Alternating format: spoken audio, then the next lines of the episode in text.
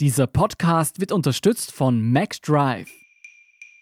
Ich bin Jolt Wilhelm, das ist Thema des Tages, der Nachrichtenpodcast vom Standard.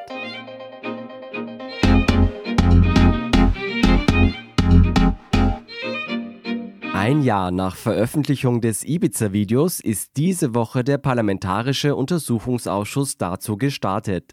Es geht um Korruption, Postenschacher und den politischen Sumpf in Österreich. Im Zentrum des Ganzen die Ex-FPÖ-Spitzenmänner Heinz-Christian Strache und Johann Godenus.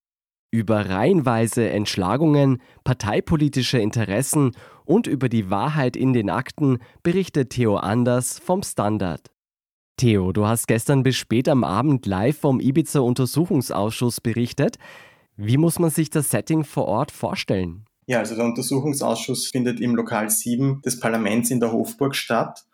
Und es war eben gestern am ersten Tag der Befragungen ein sehr großer Medienandrang. Das heißt, der Plan, dass man nur 60 Journalisten dort vor Ort hat, ist nicht aufgegangen, sondern es sind mehr Journalisten hineingekommen und vor allem beim Presspoint, also wo die Auskunftspersonen und Abgeordneten vor und nach den Befragungen, die ja unter Ausschluss von Kameras stattfinden, ihre Stellungnahmen abgeben. Dort ist es zu einem sehr starken Gedränge gekommen, so dass man dann eigentlich, wenn man als Journalist von dort berichten wollte, nicht die Möglichkeit hatte, den Corona-Sicherheitsabstand einzuhalten. Das heißt, man war eigentlich vor die Wahl gestellt, ob man sich jetzt in dieses Gewusel hineinbegibt, um diesen Statements zu lauschen oder ob man sich eben fernhält, um die Abstandsregeln einzuhalten, aber dann nicht gescheit Bericht erstatten kann. Und das war ein Problem, das eigentlich vorhersehbar war, weil der Platz vor diesem Ausschusslokal einfach zu klein war. Und das war dann eine untragbare Situation eigentlich. Hat sich jetzt für den zweiten Tag etwas geändert? Ja, also gestern gab es eben sehr viele Beschwerden von Journalisten. Es gab auch einen Protestbrief von Chefredakteuren, unter anderem auch vom Chefredakteur des Standard, dass man da für eine bessere Situation sorgen sollte. Und heute am zweiten Befragungstag hat sich das auch gebessert. Es wurde dann ein anderer Raum gewählt, um diesen Presspoint abzuhalten, wo eben eine Bühne für die Kameras aufgestellt wurde und Sesseln im richtigen Abstand für die Journalisten, so dass es diesmal möglich war, ohne Gedränge das über die Bühne gehen zu lassen. Muss auch dazu sagen, dass am zweiten Tag insgesamt aber auch weniger Journalisten vor Ort waren. Mhm. Also ich stelle mir jetzt einen dicht gedrängten Raum vor. Du und deine Kollegen, ihr habt ja sehr launig mitgetickert und von außen betrachtet war die Atmosphäre trotz des ernsten Anlasses scheinbar recht entspannt. Ist es so oder hat es doch etwas von einem ernsten Gerichtsprozess? Ja, also ich würde sagen, Gerichtsprozesse können ja auch oft launig und durchaus mit Witz gewürzt sein, aber es gibt schon Unterschiede zu einem normalen Gerichtsprozess. Also zum einen muss man sagen, es gibt eben keine Beschuldigten in dem Untersuchungsausschuss, sondern alle sind als Auskunftspersonen geladen und es gibt am Schluss eines Untersuchungsausschusses auch kein Urteil, das dann womöglich zu einer Strafe führt, sondern es gibt dann eben einen Abschlussbericht.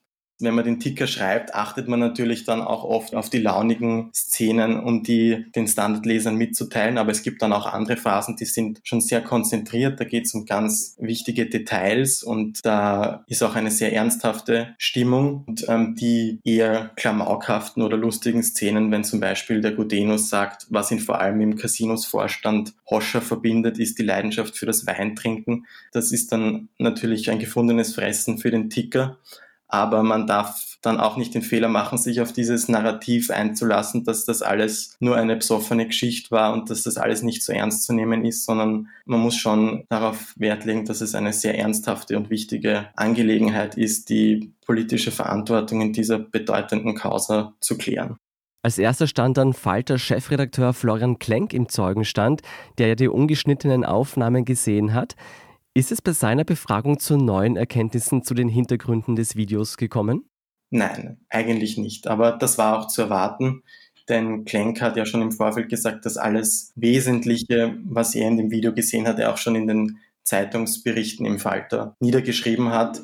Es gab dann ein paar kleine Punkte, die für uns neu waren, zum Beispiel, dass er erklärt hat, dass er kurz nach dem Regierungsantritt von Türkis Blau über eine sehr bekannte österreichische Persönlichkeit, die er nicht erwartet hätte, Informationen über ein Video bekommen hätte, das Strache beim Missbrauch von Drogen zeige. Aber das hätte er dann mal nicht weiter verfolgt, weil ihn das gelangweilt habe. Strache selbst bestreitet ja auch Drogenkonsum. Das war vielleicht neu. Aber bei den heiklen Punkten hat sich Florian Klenk dann auch logischerweise auf das Redaktionsgeheimnis berufen und wollte da keine weiteren Auskünfte geben. Hast du irgendeine Ahnung, wer diese Person sein könnte? Nein. Straches und Gudenus Verteidigung beruhte sich ja bisher darauf, dass das veröffentlichte Ibiza-Video vieles aus dem Zusammenhang reißt oder dass sie unter Drogeneinfluss standen. Was hat Klenk dazu gesagt?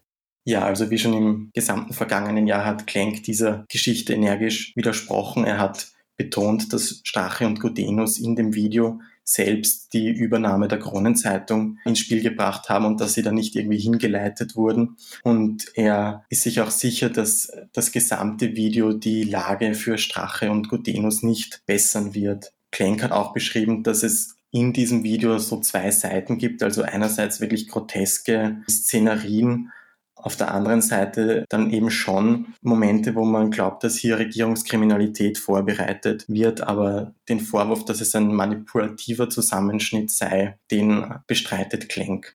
Nach Klenk kamen Strache und Gudenus dann selbst dran. Welchen Eindruck haben sie auf dich gemacht?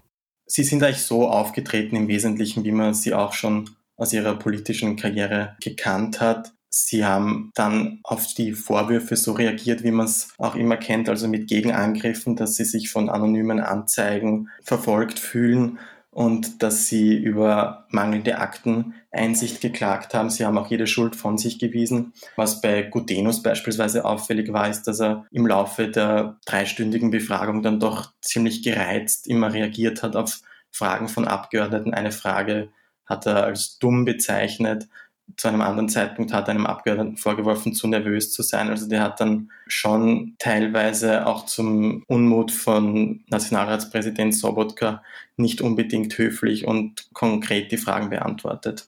Und was haben Sie zu den konkreten Vorwürfen gesagt? Ja, also bei den konkreten Vorwürfen haben Sie eben immer von Ihrem Recht auf Aussageverweigerung Gebrauch gemacht, weil Sie eben auch in Strafverfahren als Beschuldigte geführt werden. Das heißt, es gibt laufende Ermittlungen gegen sie und sie dürfen sich daher der Aussage entschlagen. Und bei den meisten brisanten Vorwürfen und Fragen, sei es etwa zu den FPÖ-nahen Vereinen oder zur Casinos-Affäre, zum vermeintlichen Postenschacher dort oder auch zu brisanten SMS- und WhatsApp-Nachrichten haben sie von ihrem Recht auf Entschlagung Gebrauch gemacht.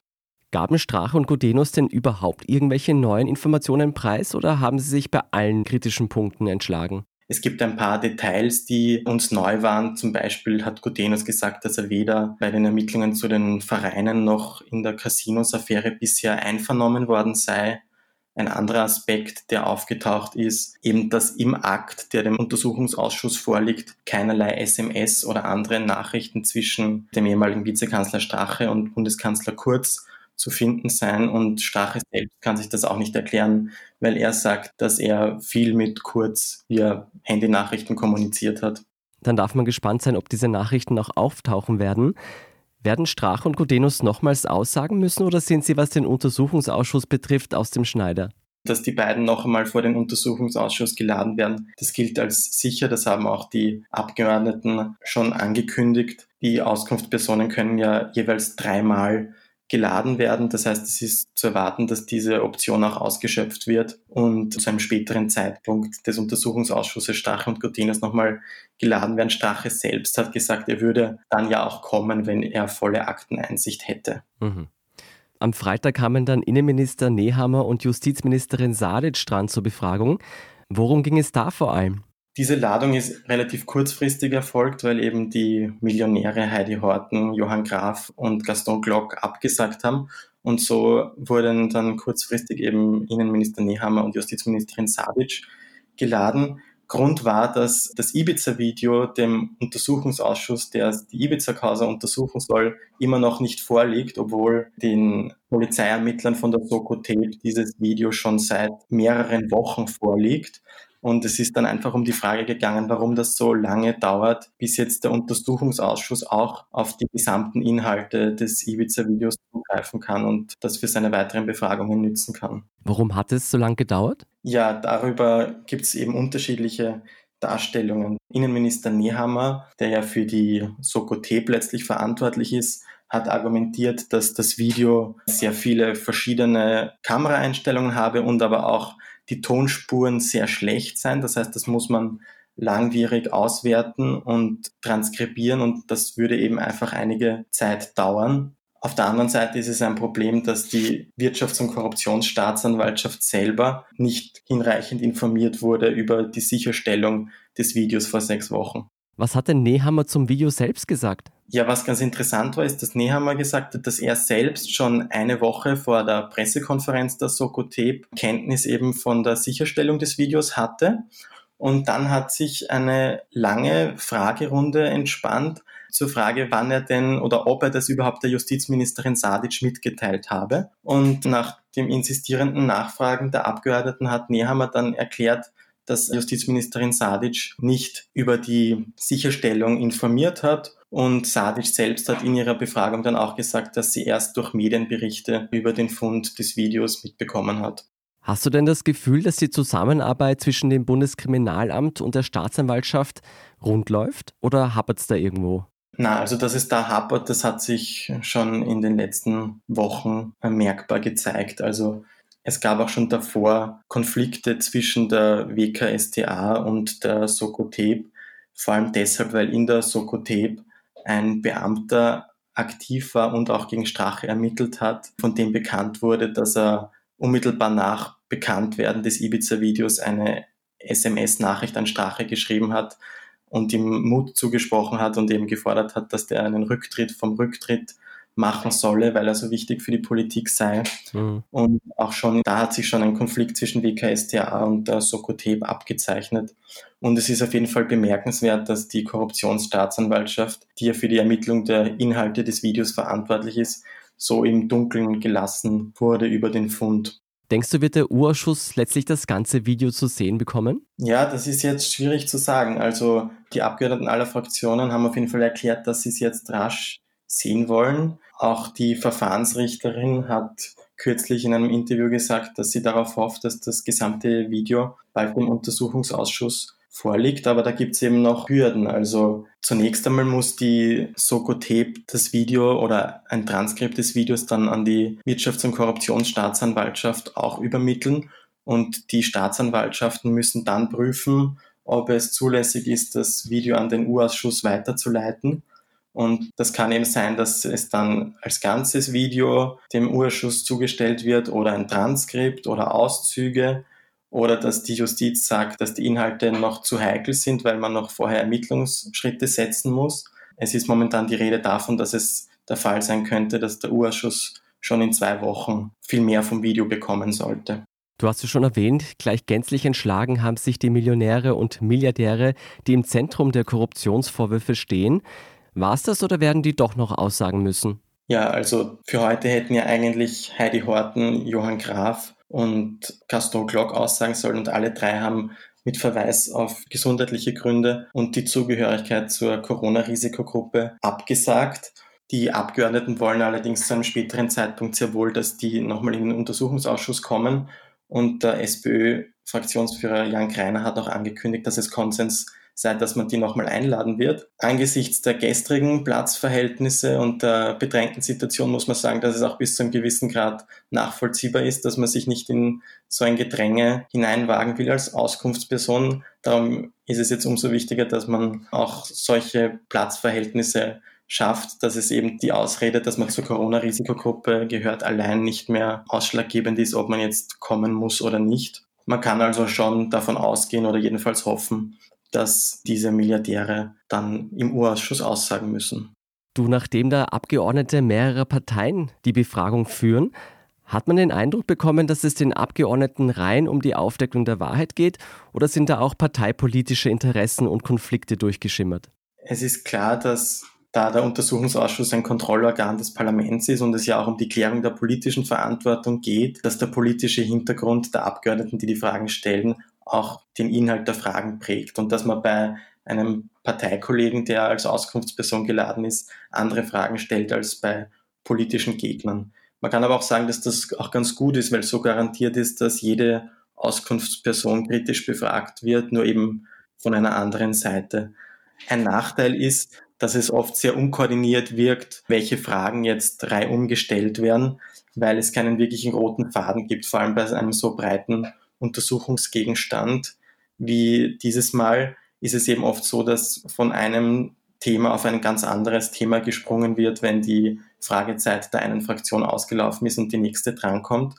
Das heißt, es wirkt dann ein bisschen unstrukturiert. Mhm. Ähm, es gibt aber auch Versuche der Zusammenarbeit, zum Beispiel zwischen SPÖ und NEOS, die ja den Untersuchungsausschuss auch verlangt haben, die sehr eng zusammenarbeiten, vor allem die Fraktionsführer Jan Greiner und Stefanie Crisper. Und dann ist natürlich schon oft zu merken, ähm, was auch das, das parteipolitische Interesse der Fragesteller ist. Zum Beispiel der FPÖ Abgeordnete Martin Graf hat gestern sehr zahme Fragen an Strache gestellt und ihm versucht, die blauen Postenbesetzungen in den staatsnahen Betrieben so als einen guten alten österreichischen Usus zu insinuieren und Strache darauf hinzuführen, zu sagen, es ist in Österreich ja eh normal, dass staatsnahe Betriebe parteipolitisch besetzt werden und hat eben versucht, da so eine Legitimationsstrategie zu fahren.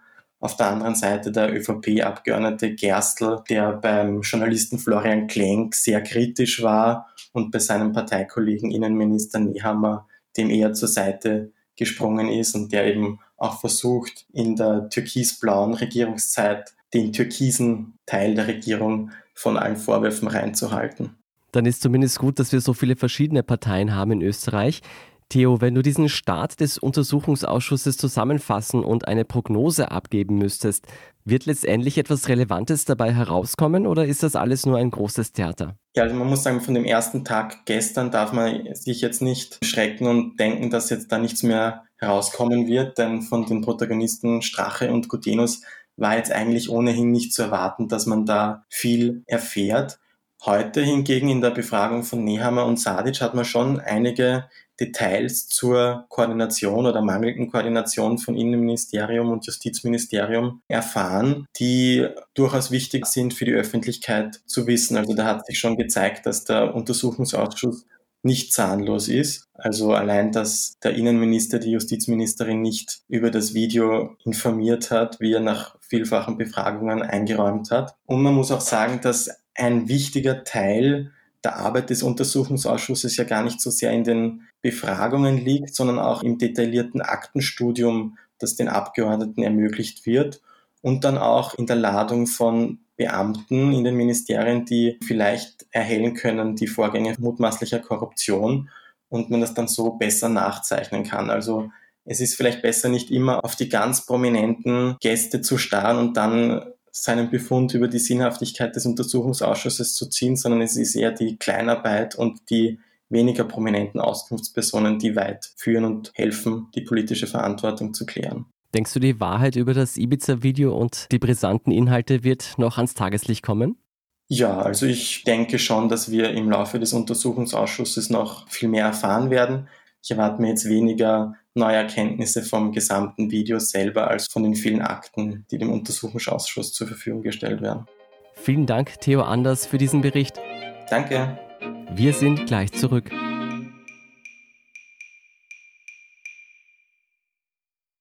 Wenn du endlich wieder einen Big Mac genießen willst oder du gerade im Auto unterwegs bist, dann stell dir vor, McDonald's bringt's jetzt wieder. Mit kontaktloser Übergabe zu dir ins Auto und kontaktloser Lieferung zu dir nach Hause. It's good to be safe mit McDrive und McDelivery.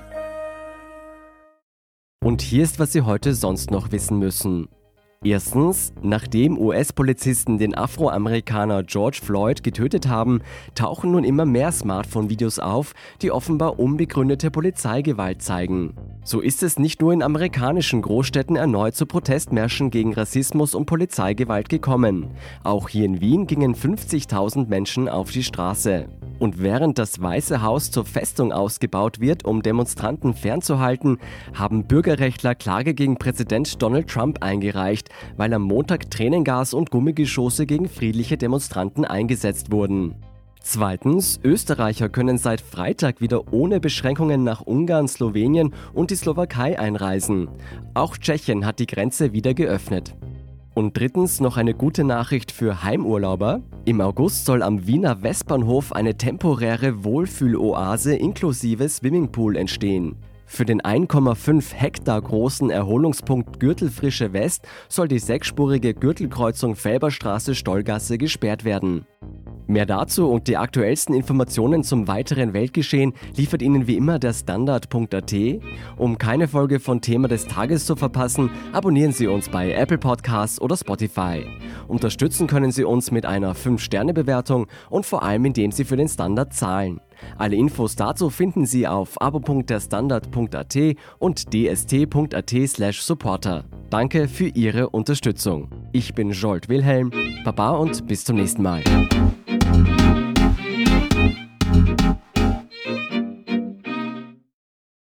Wenn du endlich wieder einen Big Mac genießen willst oder du gerade im Auto unterwegs bist, dann stell dir vor, McDonald's bringt's jetzt wieder. Mit kontaktloser Übergabe zu dir ins Auto und kontaktloser Lieferung zu dir nach Hause. It's good to be safe mit McDrive und McDelivery.